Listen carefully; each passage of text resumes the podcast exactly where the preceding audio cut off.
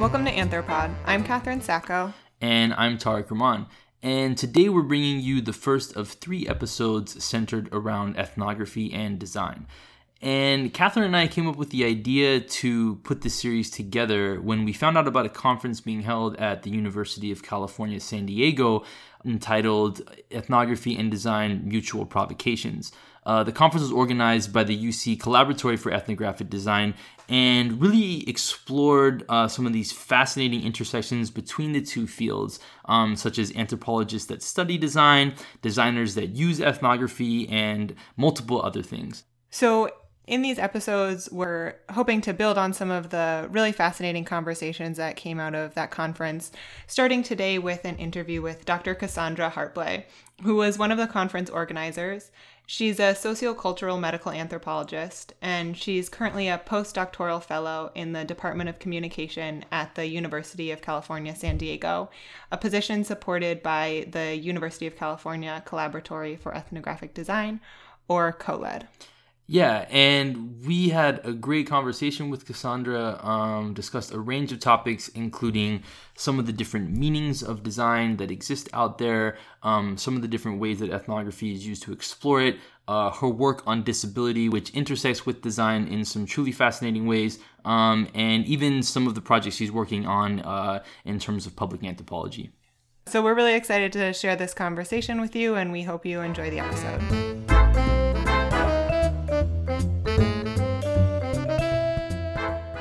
Thank you so much for taking the time to talk with us today. We're really looking forward to this conversation. We were hoping we could start off with talking a little bit more about the UC Collaboratory for Ethnographic Design, which organized this conference. Would you be able to tell us a little bit more about that project? Um, sort of what are the goals of the project and how did it originate?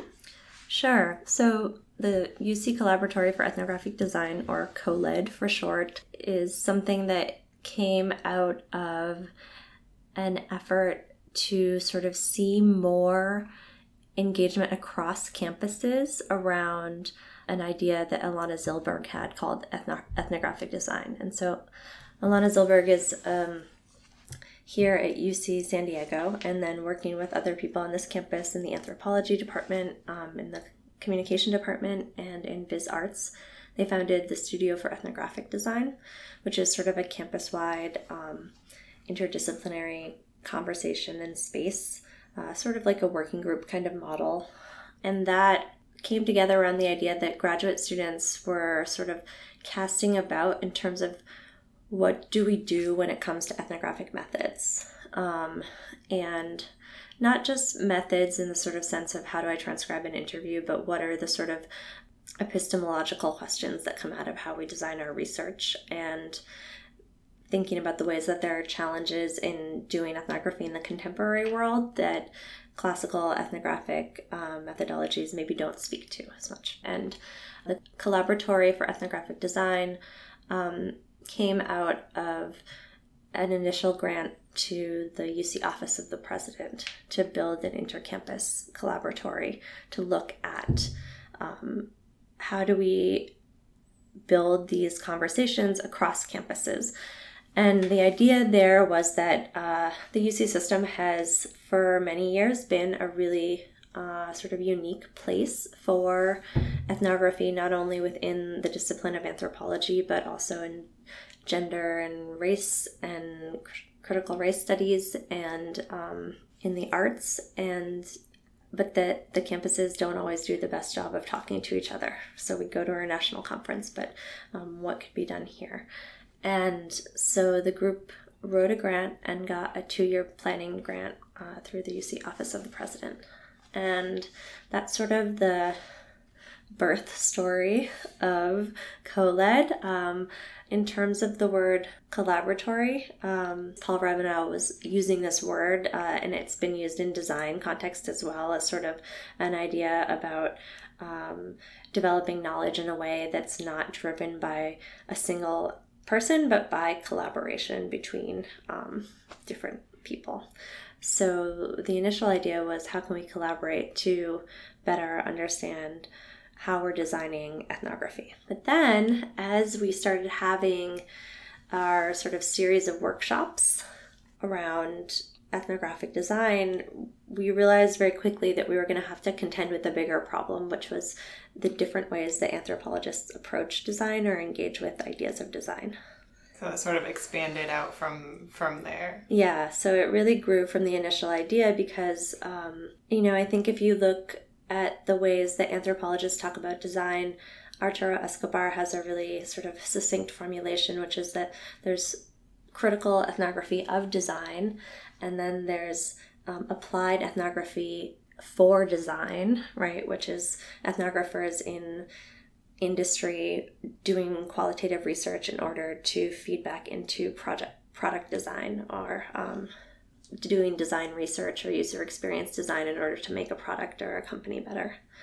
Um, and then uh, there's sort of a third way, which would be thinking about how ethnography redesigns the world or redesigns the social, or how engaging with design can come back into what how we understand what we're doing as ethnographers.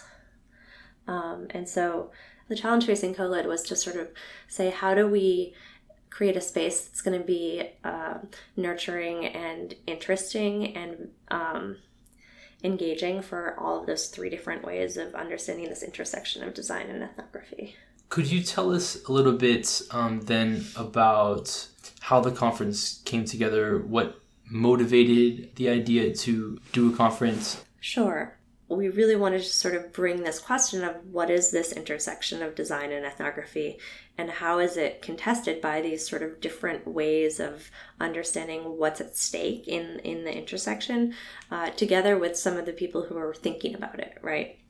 Because you know, one of the things that you start to do when you're thinking about social science and its implications over the long run is to wonder how are we going to contribute to the growth of the discipline, but then also how are we going to contribute uh, as a discipline to broader conversations that are happening in the world.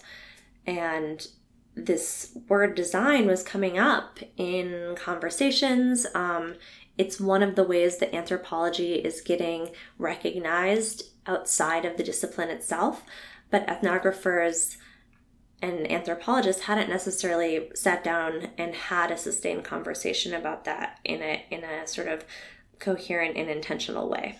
So we we thought, well, if if we can put this together, then that's something that the people who are talking about this in different places would be really interested in. So you know, on the one hand, it was a question about how transdisciplinary ideas about design and design practice were affecting how other people perceived ethnography. And then on the other hand, it was an opportunity for the ethnographers in our network to sort of um, get to see face to face and have conversations with colleagues. And as that network was coming together, um, one of the things that people kept saying over and over again was that they really wanted space to build community um, because I think more and more we find that the ways that our conferences are structured um, if you think about the large conferences you show up you run around you sit in a hotel room and frantically type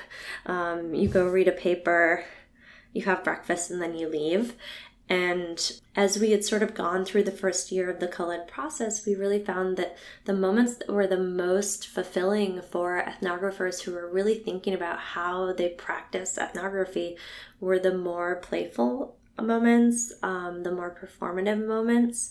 Um, and so while the intellectual and academic work of addressing how we understand the intersection of design and ethnography were really important, um, the more sort of hands on, experiential, um, performative engagements and informal conversations between scholars, we realized are some of the most valuable. So we were, we sort of took that as our agenda for planning the conference in the sense of if you could recreate the best hallway conversation that you had at the AAA yearly meeting and make that into a whole conference, what would that conference look like? And so that was our sort of I forget who said that, but it was somebody said it at one of the workshops. And so we sort of took that and said, okay, what is that like weird conversation that you have that then totally flips how you're planning your project going forward or how you're interpreting your data?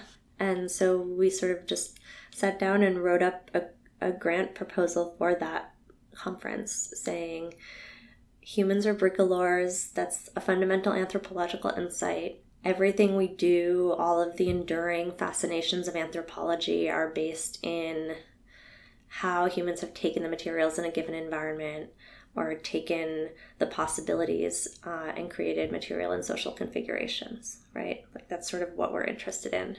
But then all these different ways the design gets taken up, we haven't really resolved what we mean by that. And even within our co-led network, there was a fair amount of tension between someone like Keith Murphy, who spends his time in the design lab doing ethnography with designers, someone like Lilly Irani, who's trained in uh, human computer interface design, and then someone like Elana Zilberg, who's thinking about how do we design ethnographic projects.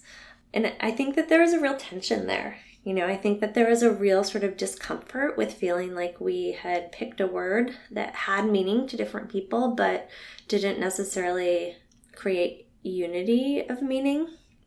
And so, in designing the conference, one of the most important things we were looking to do was to create a format for our conference that would allow those uh, differences to exist, not necessarily side by side so that they're not engaging with one another, but so that they're actually in conversation with each other. And we want to make sure to get a chance to discuss your own research. From what I understand, your work has focused on adults with disabilities um, in Russia and the former Soviet Union. Um, so, would you be able to talk a little bit about how ethnography and design uh, play have played out in your own research? Right. So, I started out um, considering disability in Russia from a sort of uh, vantage point of straddling, on the one hand, medical anthropology, and on the other hand, disability studies, which has its own sort of body of theory and uh, scholarly conversation. Uh, so, similar to the way that gender studies or LGBT studies would have or has its own theoretical contribution to make. Uh, disability studies is committed both the not only the the sort of identity orientation of writing about quote quote about disability, but also to understanding how um, thinking critically about disability can then shift how we understand a normative uh, perspective. And, and a big project of disability studies is to understand how a systematic um, process of ableism reproduces the marginalization and domination of people with disabilities in the world. So, similar to the way that critical race studies or post colonial thinking might think about those subject matters and then produce theory that has implications for other types of scholarship. Uh, that's what disability studies seeks to do. And obviously, there's a lot of overlap there with the work of medical anthropology to understand what the moral imperatives of suffering in the world might be or what how particular types of bodies come to be medicalized or treated differently or understood differently in the world. But they're quite separate conversations, and so there's a handful of scholars who are working to sort of bridge those gaps. And my interest in Russia was really based on a question that I had about how disability is perceived as being a natural category. Um, so, like pornography, we think of disability as something that we know it when we see it. But it's actually, you know, like many other things, when you start to think about it, contingent on a historical context and a cultural context. So, that something that we understand is a mild impairment that's not disabling uh, now, uh, in this particular time and place, like wearing glasses or contacts, uh, you know, if I wasn't wearing my contacts, I wouldn't be able to get around. And glasses are sort of seen as a fashion accessory. But if we were to leave San Diego and go to rural Mongolia uh, right now, uh, where it's hard to get optical technology, uh, then the same physical body would create a much different set of circumstances. So disability scholars uh, make a distinction between the impairment, which is the body and its ways of perceiving and moving through the world, and disability, which is the cultural and social and historical configurations of how a body uh, is perceived as being disabled or non disabled. Basically, the idea is that as anthropologists, we haven't done a sufficient job in interrogating our normative assumptions about what kinds of bodies uh, humans inhabit and which of those bodies are worthy of attention uh, for ethnography, for archaeology, and how the sort of social implications of the variety of human bodies uh, create cultural formations of care, of kinship, of belonging, of exclusion, of modes of education, and then also crucially for this conversation, um, for the assumptions for design and infrastructure. So, when we think about the built environment of the world that we live in, uh, sidewalks, buses, um, elevators, and staircases, um, buildings and chairs, um, and like the shape of the handle on your can opener. Uh, all of these things are designed, they're formulated in a plan by a designer. So, what we generally don't think about with infrastructure, and of course, and what we know about infrastructure is that good infrastructure is invisible, right? You don't see it. It seems to be as if it were natural and are always already there, um, when in fact it requires constant maintenance. The built environment is built for particular bodies. Um, so I was talking to Joe Hankins, who um, was also on the conference committee with me, and he did his fieldwork in Japan. And he was staying at my house one time, and I said, You know, I'm really sorry, but our shower head is really low. And Joe's about six foot three, I think. And he said to me, Oh, I'm so used to that. I lived in Japan. And that's a perfect example of the way that design is contingent on a cultural context that is not only cultural, but the, there are cultural or local presumptions about what a bo- what body an object or a tool is designed for. So, one of the fundamental experiences of disability is feeling like the world was designed for someone other than you. And that comes through in the ways that we communicate, in the ways that we share information, in the ways that we move through space. Um, and different impairments have different imp- implications for encountering design for normative bodies. Um, but so, one of the questions that I had in my fieldwork was to try to understand what the post Soviet built environment and post Soviet design practices, and then the ways that people with disabilities experience that resulting built environment, can tell us about the moral implications of design. Keith Murphy has written about the ways the design itself is always an intervention into the world as it is or could be.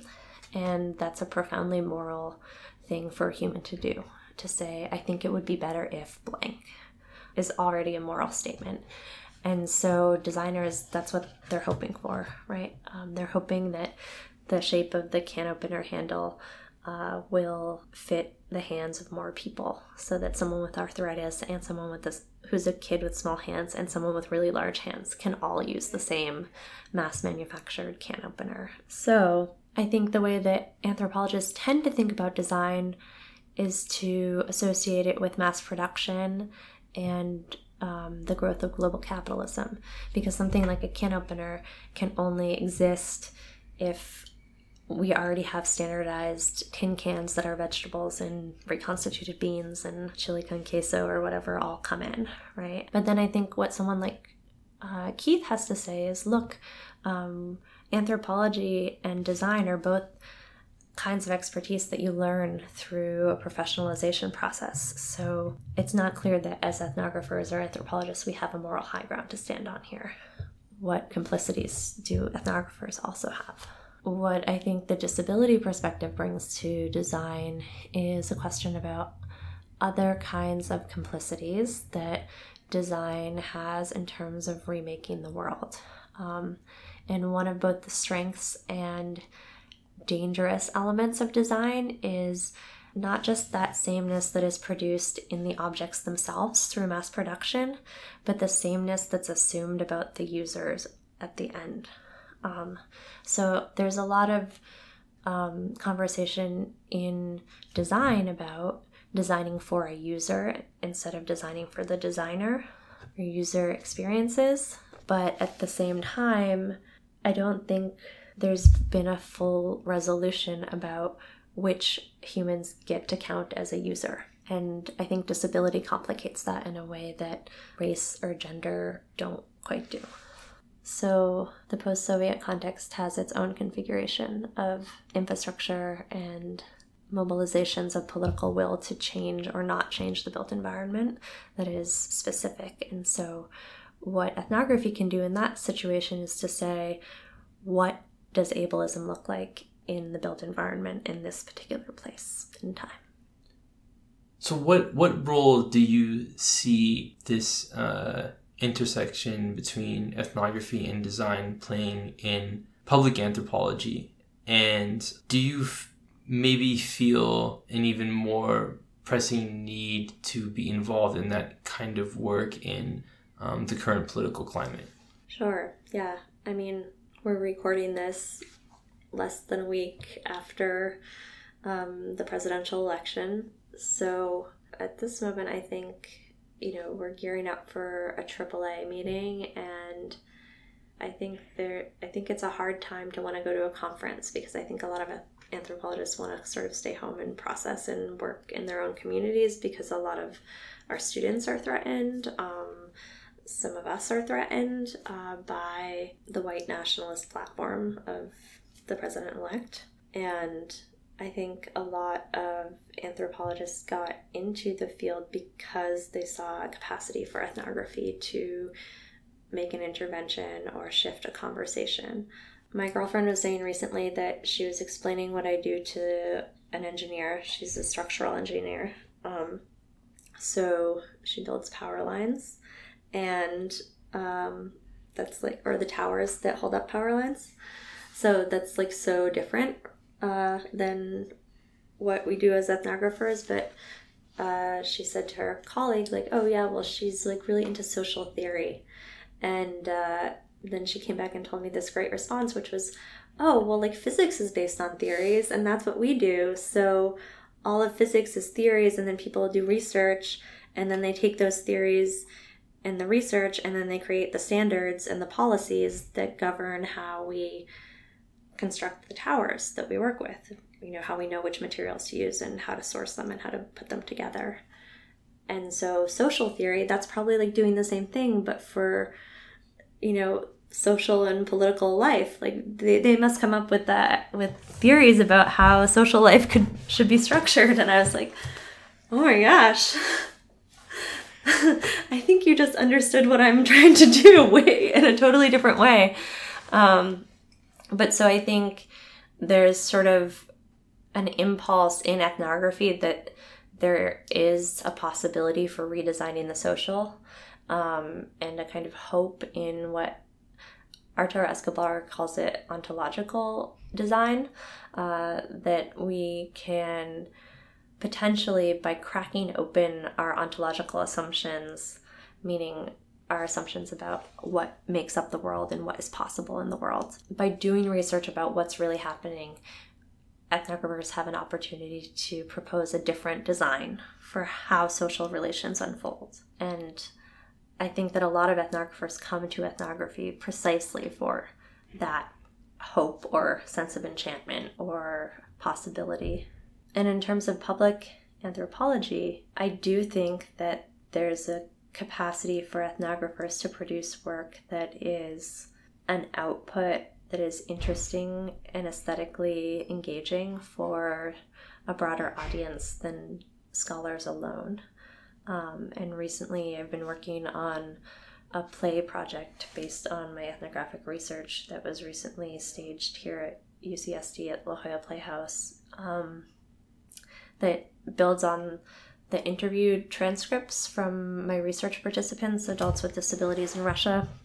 And I worked with one of my collaborators from the field to come here and stage it, and, and then also with colleagues in the theater program here and a collaborator from North Carolina um, to develop the script and uh, present stage workshop. Um, and one of the really interesting insights that came out of that process is that uh, in ethnography, we tend to tell each other, make it really explicit what you mean, and the best quote for a written article is the quote where it's very, very clear. Somebody says the same thing three times in a row in three different ways, so that when you read it and then when you unpack it, it's very clear what is being said. Uh, but in theater and in performance, it's kind of the opposite. The most boring play you could imagine would be if somebody said the same thing three times in a row in three different ways. And it's much more interesting if someone says one thing three quarters of the way and then the actor fills in the rest and then the audience fills in the rest. Um, so the way of presenting the work in that medium of performance uh, really shifted my understanding of what audiences do as co theorists and what the role of the ethnographer can be in terms of taking an idea or sensibility or um, way of understanding the world and and carrying it over to a different audience. And one of the really cool things about that project was that when the script was almost done, we took it back to the field site in Russia, and the six people whose stories were represented in the work each read and commented in, on the script and you know vetoed something that they didn't like if that was the case and then also had like a day long workshop where we read through the whole script from start to finish and, and they edited it along with me. So i think there are a lot of models potential models for how we can design ethnographic outputs, not necessarily the research or how we conduct the research, but then how do you uh, manipulate the data that you get from the research and then share it um, more broadly or with the community uh, that it came from. And we don't really have a good way yet in this discipline of documenting the variety of possibilities for doing that. Uh, we tend to create new monikers and stick things in those boxes. Uh, so, visual anthropology gets photography and documentary film, and performance ethnography gets performance, and um, uh, sensory ethnography or humanistic anthropology get writing that's more creative than social scientific ethnography.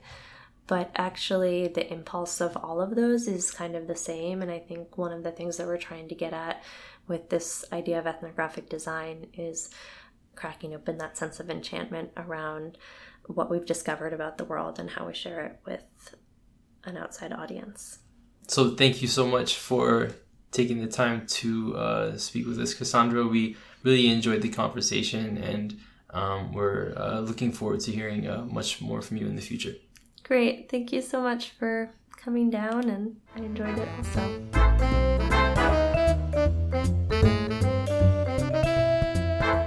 Been listening to Anthropod, the podcast of the Society for Cultural Anthropology. We'd like to thank Cassandra Hartblay for taking the time to speak with us, as well as Liliana Gill, our executive producer, who provided invaluable feedback on this episode, and the UC Collaboratory for Ethnographic Design for permission to record at their conference. Be sure to look out for the second installment of this series when we'll be speaking with Keith Murphy, Associate Professor of Anthropology at the University of California, Irvine. This episode of Anthropod was produced in collaboration with the American Anthropological Association. You can subscribe to Anthropod via iTunes, Stitcher, and SoundCloud, and you can also find us at culanth.org. That's C U L A N T H.org. There on the website, you can find out more about this series on ethnography and design and all of our previous episodes, as well as the journal Cultural Anthropology. You can also find the Society for Cultural Anthropology on Facebook and Twitter at Culanth. I'm Tariq Rahman. And I'm Catherine Sacco. Thanks for listening.